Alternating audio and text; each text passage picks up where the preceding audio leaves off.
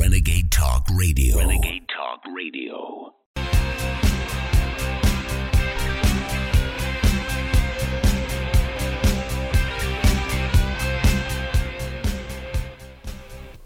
Welcome to Seeking Culture on Renegade Talk Radio. I'm your host, Sabrina, and today I wanted to talk to you about the culture of writing. A lot of times we have uh, people who are interested in writing, but the problem is is they don't know the first thing to do. So I'm here to help you today and figure out exactly what your steps are.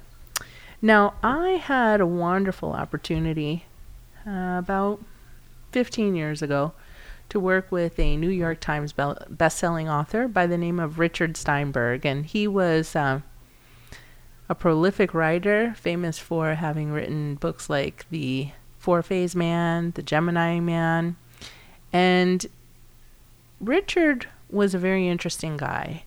He had a wonderful past. He was, you know, very intelligent. He had worked for the CIA. He was a learned man, uh, self taught in a lot of things. Uh, he spent a lot of time um, creatively actually applying ass to chair. And he always explained to me that that is the first rule of thumb for anything that you aspire to do in life.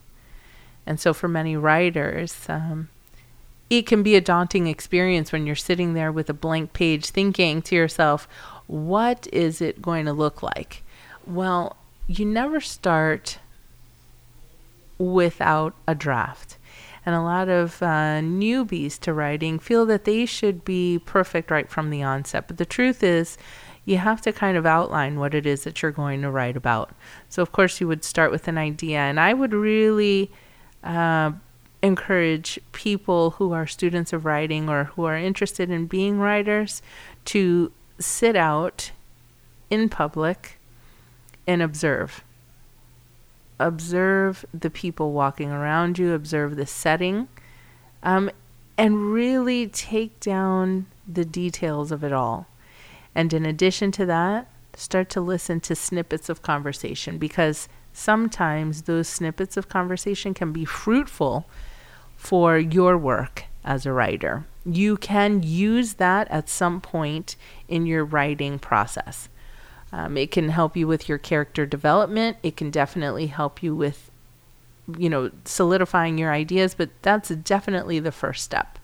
So you would go ahead and put yourself in a public setting and, like I said, observe. Observe, observe, observe. It's integral to the art of writing.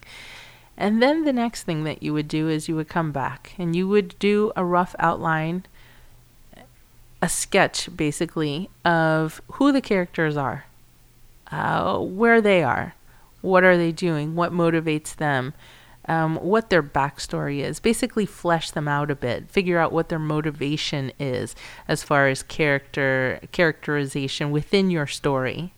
And once you've done that, then you can go ahead and create a rough draft of what your basic theme is going to be. Um, I remember when I worked with Rick, it was very easy for us to basically piecemeal um, the work that he did because he was a very well thought out writer. Um, everything he did, he did with a purpose, including messing around. when he had fun, he had a lot of fun. And when he was working, he was very diligent about working, but everything was purposeful. He was always sure to write down or record, whichever one you want to use, things that were occurring either in his thought process or in his daily life because he always found that that that, that would eventually, you know, either end up in his stories or provide him with some kind of um, ins- inspiration.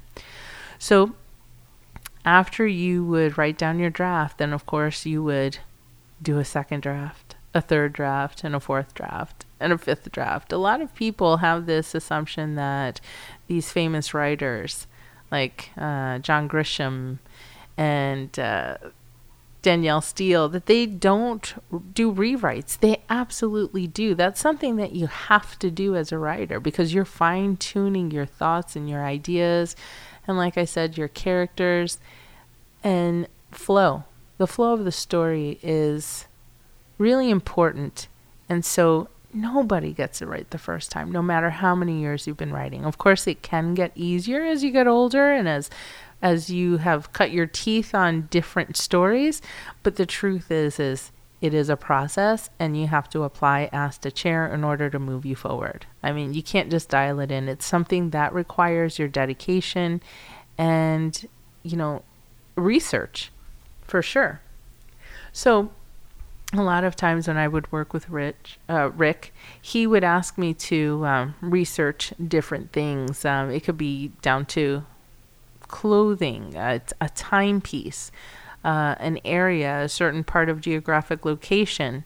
There was a lot of uh, forethought that went into just the minutest uh, detail. And you would think, as a reader, that it just flowed so easily that there really wasn't that much work in the background. But the truth is, is that there was a lot of work in the background, a lot of uh, thought given to detail, a lot of research that went into um, the descriptions as a writer. Now, description, uh, describing things when you're writing is actually it can be a lot of fun. A lot of people find it draining, um, but it really gives you an opportunity to not only be creative, but to find new ways, different ways, refreshing ways to describe something that maybe people have seen for hundred years, you know, like a sunset. And of course, everybody's seen it, but not everybody's seen it in the same way, or when they do see it, it doesn't affect them the same. So they don't come away, you know, from that experience with the same imprint. Okay. And so Rick was really, um, he really helped inform a lot of my creative writing. And he was just a fantastic motivator. But like I said, he was driven, he was purposeful, and he was well thought out and very well researched. I mean, the things that he he enjoyed, like his private life was very um, fascinating. I mean, the things that he did, even down to his hobbies. I mean, I think it's kind of like what my father used to say only boring people are bored because there's really no reason why anybody should be bored these days, right? So, Rick really was and is an inspiration to other writers. And at the time that I knew him, uh, closely, you know, where we work closely together. He was, as I said, inspirational um, to me for my writing ethic. And now, a lot of times, people get caught up in thinking that they have to write a certain way. So, I already made the suggestion that you put yourself outside in an open setting where you can see a lot of people, where you can hear a lot of different conversations. You can see how people are interacting. You can observe um, how they're interacting with each other, with lovers, with children, with bosses, with servers. Um, but another thing that's really important is that if that doesn't work for you, then you can toss that out of the window and you can find another way. Some people find their inspiration writing outside alone or maybe inside alone. I mentioned Danielle Steel. She's uh, another um, another one who uh, her writing process is I've heard it has been rumored to be a closet where she goes in and she sits with her typewriter and she just applies ask to chair and she just continues to write out her manuscript. Now, a lot of people would say that she has never had to do a rewrite. I don't know. I mean, it just is such a personal process for a writer. It's important for you to know where you are, what it is you want to say, who your target audience is, what it is you're trying to change or inspire people to do. So that is really um, what I learned from Rick. But I'm going to go ahead and take a break now and come back and continue to talk to you about writing, but also my experiences as a writer. All right, thank you. I'll be back This is Sabrina on Seeking Culture here on Renegade Talk Radio. This is Renegade Talk Radio. Renegade Talk Radio.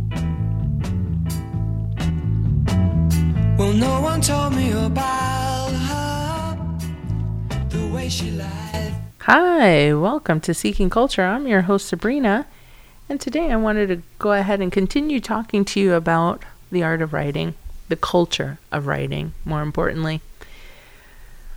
As a writer, um, my career basically started as a journalist, like journaling. Not recording news events, but basically journaling. Um, having a diary of sorts, recording all of the things that were happening in my day to day life and how it impacted me, my feelings, my thoughts.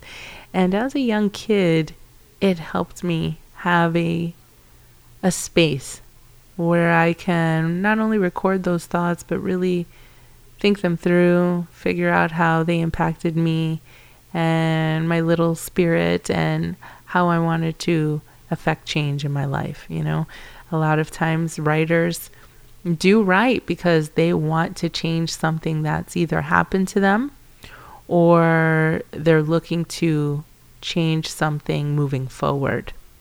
So I started keeping a journal um, at a very young age, and I maintained journal writing until I was 37.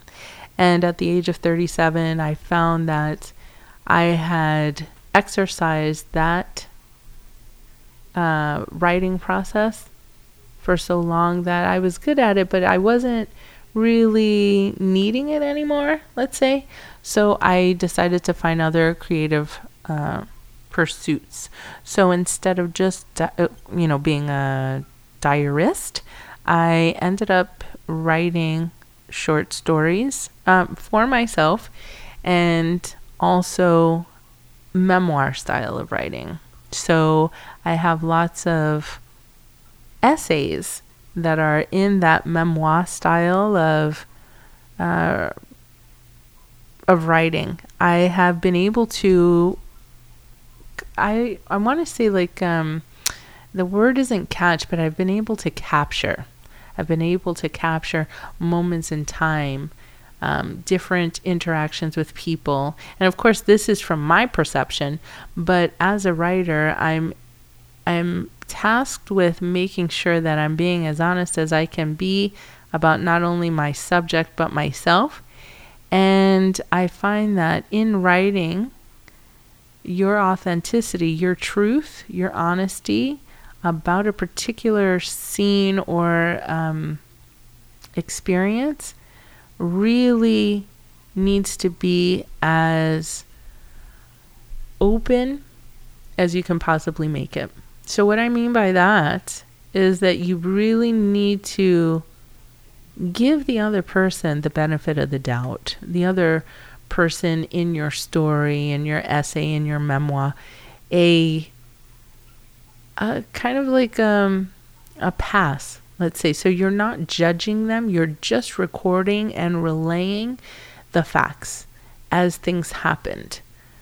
You're not really talking about how they did you wrong, but more what it was that occurred that caused you to feel a certain way, but without um, making them the bad guy you're essentially just relaying the story and then explaining what your feeling was about it, but leaving the space open where other people who are readers of your work to interpret what it is that occurred there. And a lot of times, readers find the compassion for the bad guy in the story or the person who did the bad thing in the story. They really leave themselves open to interpretation if you are writing it the right way. So sometimes the good guy in a story turns out to be not such a good guy. Sometimes the bad guy in a story turns out to not be. It really is up to the writer to write in such a way that every character is not just a shell, but an actual living, breathing person that can be interpreted by the reader and can create a feeling. It, it, they invoke a feeling, they invoke a, an emotion in the reader, helping them to relate to the character, see themselves in that character, want to be that character, or pull away from that character, or hate that character, or even fall in love with the character. Writing is amazing. I always encourage people to write in any form.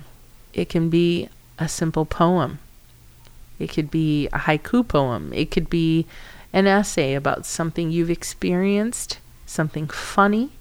Um, every writing, every piece of writing does not have to be profound. There's all kinds of literature out there in the world. Some people do informational writing, some people you know, just write for the love of writing, for the flow of the words and how they ease out of, you know, out of you, out of your spirit, out of your soul, out of your conscious consciousness. This is like really a way for you to examine who you are as a person and how you see the world. And so I encourage people to write and write often. And it doesn't matter what it looks like to anyone else, just get the writing out there because I really think that all of us have something to say, something to share, and we never know at any point in our lives when we'll meet that person who is affected by our story. I always like to say that our story isn't really for us. I mean, we're just the ones living it. It really is for the people coming up behind us because they're the ones that can be affected by it, either inspired or disgusted, either way. But at least it moves people to feel a certain way. And I think that is what is so important about writing. So if you have an opportunity, check out David Sedaris check out um, those other writers that I mentioned John Grisham, Danielle Steel. Um, there are different forms of writing. Um, my last show, I had talked about Shakti Gawain and her creative visualization. I mean, that's information she's imparting. I mean, it's a very strong way to express yourself, help people, and just expand your small world. All right. Well, I'm your host, Sabrina, and thank you very much for listening. And this has been Seeking Culture on Renegade Talk Radio.